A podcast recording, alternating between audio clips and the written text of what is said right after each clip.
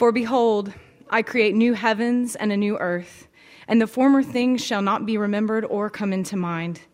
But be glad and rejoice forever in that which I create. For behold, I create Jerusalem to be a joy and her people to be a gladness. I will rejoice in Jerusalem and be glad in my people. No more shall be heard in the sound of weeping and the cry of distress. No more shall there be in it an infant who lives but a few days, or an old man who does not fill out his days. For the young man shall die a hundred years old, and the sinner a hundred years old shall be accursed. They shall build houses and inhabit them. They shall plant vineyards and eat their fruit. They shall not build and another inhabit. They shall not plant and another eat. For like the days of a tree shall be the days of shall the days of my people be, and my chosen shall long enjoy the work of their hands. They shall not labor in vain or bear children for calamity, for they shall be the offspring of the blessed of the Lord, and their descendants with them. Before they call, I will answer. While they are yet speaking, I will hear. The wolf and the lamb shall graze together, the lion shall eat straw like the ox, and dust shall be the serpent's food. They shall not hurt or destroy in all my holy mountain, says the Lord. This is the word of the Lord. A friend of mine uh, who has been actively serving our community for many years told me this week that she felt tired and discouraged. And she said something like this She says, You know, we've spent millions of dollars, thousands of hours trying to solve the problems of our city. We've prayed, we've preached, we've given, but I don't feel like we've moved the needle at all. Now, I think my friend, who uh, I think I caught at a pretty tired moment, um, was overstating the case, but I can identify with how she feels. Seeking the peace of the city, which we're wrapping up tonight. There's one more thing I want to look at tomorrow, before, next Sunday before Advent, but this is the, kind of the end of the series. It can seem like an impossible goal. And in one sense, it is. We, we live in a fallen world. Satan, though defeated, still works through systems and structures and even people to, to hinder human flourishing. In the kingdom of God, which is the reign of Christ on the earth and marked by peace uh, has only partly come. And so for now, the church advances three steps forward, two steps back. But one day, God will bring peace to the city. He makes this promise in the passage that we just read. Isaiah chapter 65, verses 17 to 25. Isaiah was an 8th century urban prophet who counseled Israel's leaders during a time of national crisis. And if you want to read a little bit about what was going on during his career, read the book of uh, Second Kings. It was a terrifying time. Uh, the Assyrian army to the, mo- to the north, which was the most wicked and cruel army that uh, the, the, that part of the world had ever seen, uh, cruel and terrible to its victims, was threatening to come down and take over Israel. Ignoring the prophet's warnings, uh, Israel's kings decided to turn away from God and to make backroom deals to keep the peace. But Assyria attacked anyway, came down, devastated the ten northern tribes, wiped them out forever. And this tiny southern kingdom of Judah was left just, just hanging on a thread. Its capital, Jerusalem, struggled to survive. Now, Isaiah was familiar with Jerusalem. That was where the kings met and led. Uh, he often walked the, the halls of power. He had relationships with the different kings. And he knew the city well. And throughout the book of, of Isaiah, you get different um, descriptions of what the city was like. It had the nickname of forsaken and desolate. Uh, her priests would cry out to God in bewilderment, asking an empty heaven, Where is your compassion? And sometimes Isaiah would, would preach severe sermons calling for repentance. And, and sometimes the people did repent. Uh, he offers a prayer of repentance on behalf of his people. Uh, you were angry with us, but we went on sinning. In spite of your great anger, we've continued to do wrong since ancient times. All of us have been sinful. Even our best actions are filthy. Because of our sins, we're like leaves that wither and are blown away by the wind. Nobody turns to you in prayer. No one goes to you for help. You have hidden yourself away from us. You've abandoned us because of our sins. You're our Father, Lord. We're like the clay, and you're the potter. You created us. Don't be too angry with us. Don't hold our sins against us forever. We're your people. Be merciful. Your sacred cities are like a desert. Jerusalem is a deserted ruin. And our temple, the sacred and beautiful place where our ancestors praised you, has been destroyed by fire. All the places we loved are in ruins. Lord, are you unmoved by all this? Are you going to do nothing and make us suffer more? So that gives you a little bit of a sense of the, the anguish, the anxiety that the people of Israel uh, felt during this period. The citizens of Jerusalem are very discouraged. They're, they're scratching out a fearful existence in a city that knows little of God's peace. But against this backdrop, God comforts his people by giving them a vision of the new city that he will one day create. For behold, God begins, I create new heavens and a new earth. The former things shall not be remembered or come into to mind. Three times God will say, I create this city. And this is a, a, rare Hebrew word that is only used for God as the subject. It's used in Genesis 1, uh, Uh, in the first verse of Genesis. In the beginning, God created the heavens and the earth. So the same almighty power that created the earth will one day create and recreate this great city, this new Jerusalem. And the rest of the prophecy describes the characteristics of the new Jerusalem. And the first characteristic of this city that God will one day create is joy. Now, Isaiah's Jerusalem uh, didn't know much about joy, it was filled with anxiety and sadness. And this began under the reign of King Jeroboam in 746 BC. When he died, Israel had five different kings over the next 10 years, three of whom who took the throne by violence. Uh, the country was plunged into a civil war. The prophet Hosea describes the, the country as totally without law and order, that it had completely collapsed. And then Assyria finally does uh, come down with full force, wiping out the northern kingdom. Uh, Jerusalem was left, but Assyria said, if you don't want us to attack you, you have to pay heavy taxes. And so they paid taxes. They couldn't afford it, so they had to strip the temple, sell off all their holy ornaments, and in order to keep the, the, the wolf at bay. And so, to this community that was just rife with anxiety, God promises that one day there'll be a new Jerusalem full of joy. Be glad, he says, an emotion they hadn't felt in years. Rejoice in what I create. The new Jerusalem I make, it'll be full of joy. Her people will be happy. I'll be filled with joy because of her people. The second characteristic of this new Jerusalem will be health. Uh, life expectancy in the ancient world was very short. It was especially so in a city, a city that was living in the shadow of the most terrifying army in the world. Uh, children often died from famine and disease. Few grew into old age. But God promises the citizens uh, that in the New Jerusalem, there'll be health. Babies will no longer die in infancy, and all people will live out their lifespan. Those who live to be a hundred will be considered young. To die before that would be a sign that I'd punished them. So he's using poetic speech to describe a, a community where everyone is enjoying robust health. A third characteristic of the New Jerusalem economic opportunity.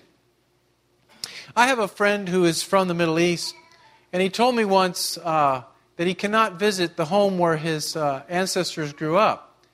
And he said it's because armies came in, took the home over, and now someone else lives there. He said that uh, uh, hundreds of thousands, if not millions of dollars of the family's resources are left in the city, and now they can have no access to it because of the war. that's probably not happened to most of us. America, thankfully, does not have those experiences. But that kind of thing happened a lot in the ancient world, especially in, in Israel.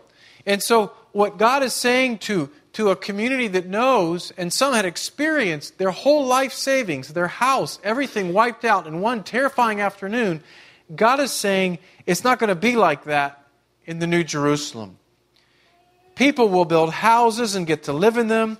They'll not be used by someone else, he says. They'll plant vineyards and enjoy the wine and won't be drunk by others. Like trees, my people will live long lives.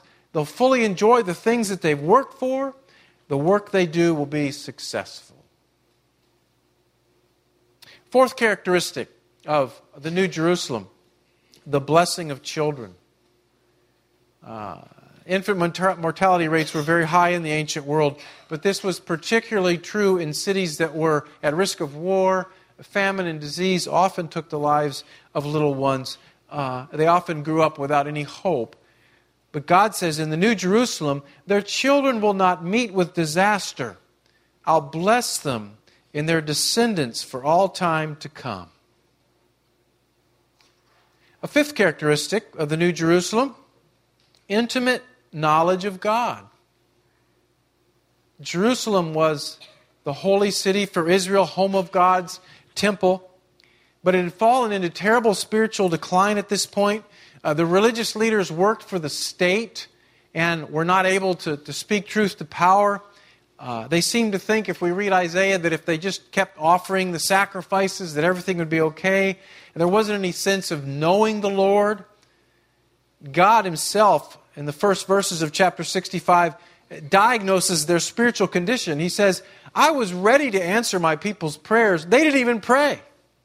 I was ready for them to find me. They didn't even try.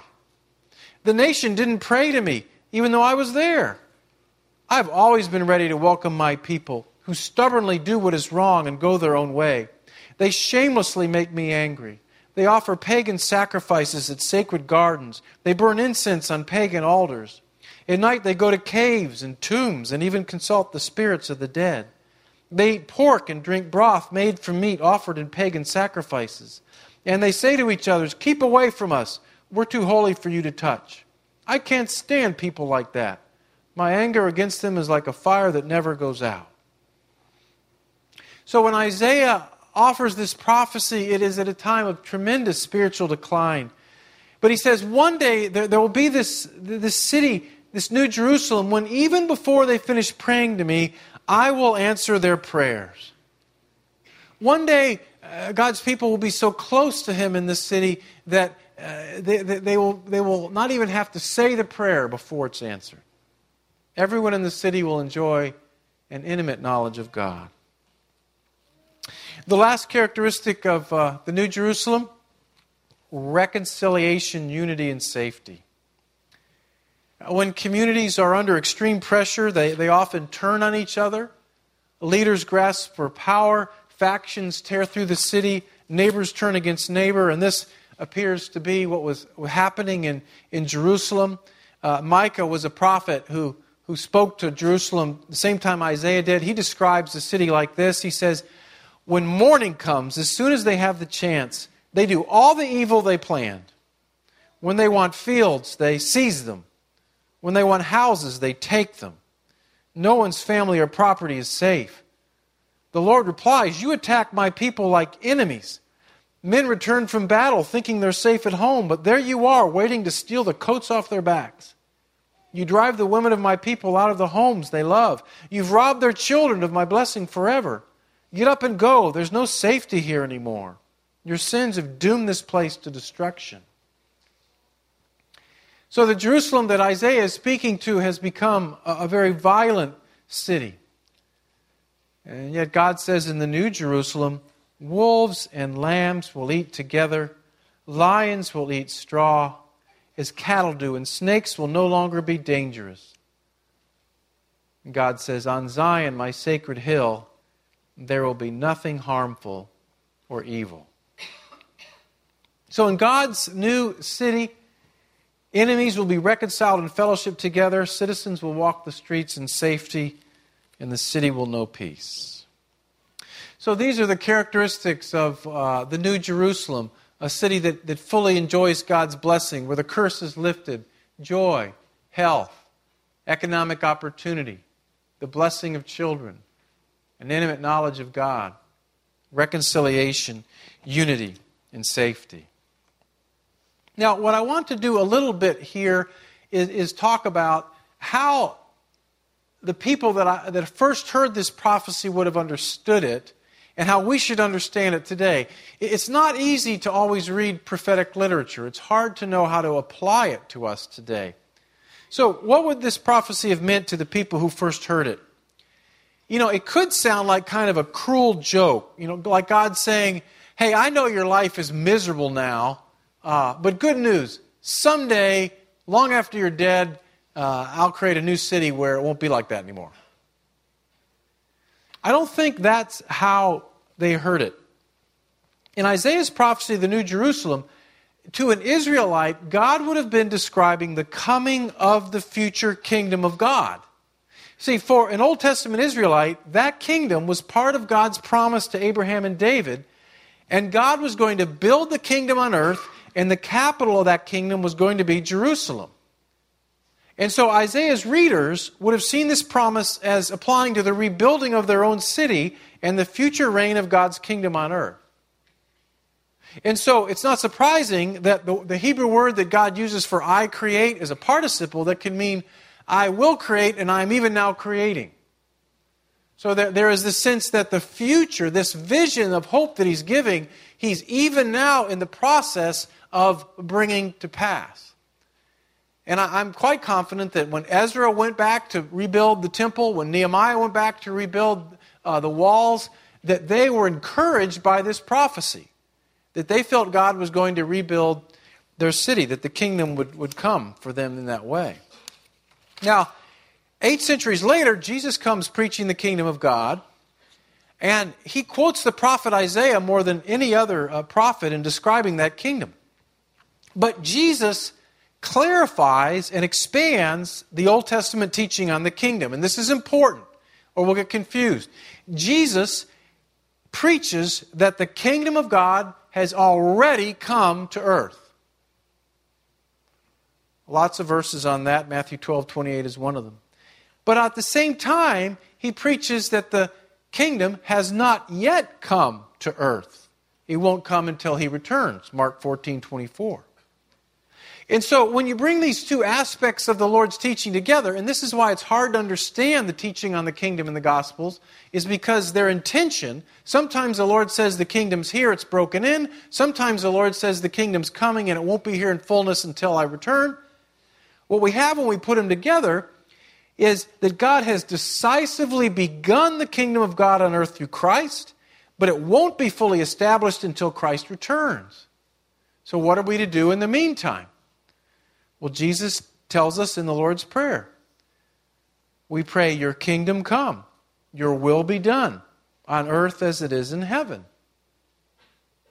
Your kingdom come, your will be done, on earth as it is in heaven. In the in between time, in the already and not yet, we are to be partnering with Him in bringing the vision into the present, bringing the hope into the world now. So, while on the one hand, we know that God is the one who ultimately will bring shalom to our city tomorrow, we can celebrate the privilege of working for that shalom today. Nicholas Wolterstorff, the theologian, puts it like this He says, Shalom is both God's cause in the world and our human calling. We are not to stand around, hands folded, waiting for shalom to arrive. We are workers in God's cause, His peace workers. The mission of God is our mission. And in a book on this whole subject, uh, a good book, Ray Bakke, called The Theology of the City, he reflects on Isaiah's vision after 40 years of seeking the peace of Chicago. And he says, put simply, if this is what God says a city ought to look like, and if God's Spirit lives in me, this is what I want Chicago to look like. So, in a similar way, we want Knoxville to look as much like the New Jerusalem as it possibly can before Christ returns. Well, thanks to years of wrestling with this passage and others like it, I believe that my understanding of the gospel has expanded. Uh, my understanding of the gospel is a little bit different than it was when I left the seminary 25 years ago. Uh, in seminary, I learned that the gospel is the good news that God saves sinners through Christ's substitutionary atonement on the cross, a gift we must receive by faith. And I still believe in that with all my heart. I cling to the cross for my salvation and my sanctification. But the texts that we've been studying this fall have led me to believe that the gospel I learned in seminary, while true, is not big enough. It's too small. Jesus comes preaching the gospel of the kingdom. And the gospel of the kingdom touches all of life, including our sinful souls, but not ending there. So today I, I, have a broader understanding of the gospel, and I've tried to share that with you. I like the definition of the gospel written by my friend Rick Dunn, who is the senior pastor of Fellowship Church. And if we could have that, the gospel is God's offer of new life, given by grace through faith in Jesus Christ, to transform individuals, families, communities, and cities into his new creation. I think understanding the gospel this way is not to deny the work of the cross. I think it's to appreciate the work of the cross even more deeply. I remain firmly committed to the work of evangelism. I pray for eight people almost every day with whom I'm sharing the gospel. Uh, I meet weekly with spiritual seekers who want to learn more about the way of Christ. I correspond with seekers via email. I give away gospel books and podcasts that share the faith. I eat at the same restaurants at lunch so I can build relationships with servers and hopefully witness to them. I coach an urban swim team and pray for them almost every day. Not that they will learn how to swim better only, but that they will also come to know the Lord and Savior Jesus Christ. But I'm, I'm much more aware today than I have ever been, aware today that my responsibility to my neighbor does not end with my witnessing to him. I need to seek my neighbor's peace. And I'm convinced that this, too, is the Bible's command. Uh, Martin Luther King, preaching to the graduating class of Oberlin College in the spring of 1965, uh, wrote words that I heard years ago and they've haunted me ever since.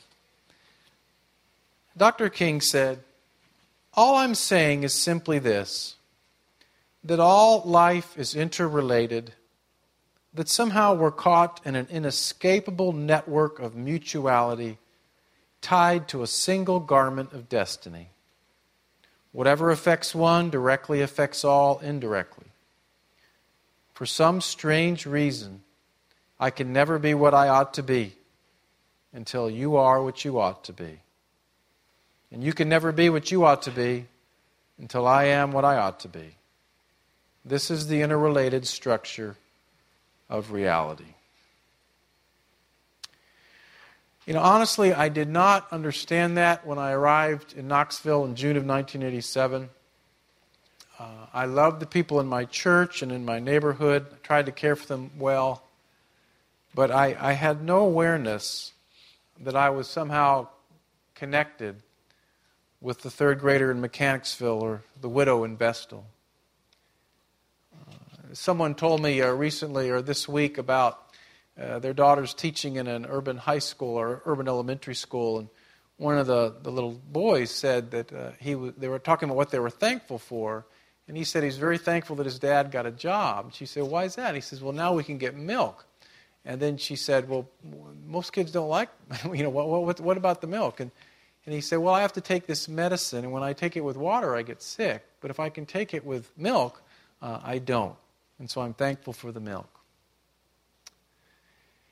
And I think what I, what I never understood was there is a sense in which uh, that little boy is my son. Uh, there's a sense in which that little boy is my brother. And that it's not enough for me to arrange my life uh, in such a way that I avoid the dark sides of town for fear they might hurt my children.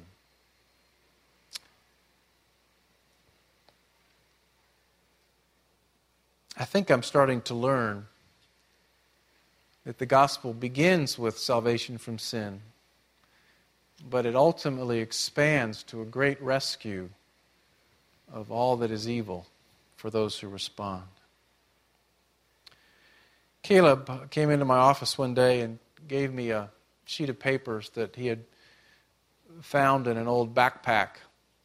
And uh, they turned out to be uh, rap songs that a young man from our city, an inner city youth, uh, had written before he went away to prison. And um, I wanted to read part of one to you because it, it, it, struck me just how different his experience of life in Knoxville was from many of our children. Um, I, I, have edited some of it, um, but I, I, couldn't edit it entirely, or, or, it would be robbed of the rawness of, of what the young man was feeling. He writes, I would be shot down, but I feel bulletproof. I'm not where I want to be at the age of 26.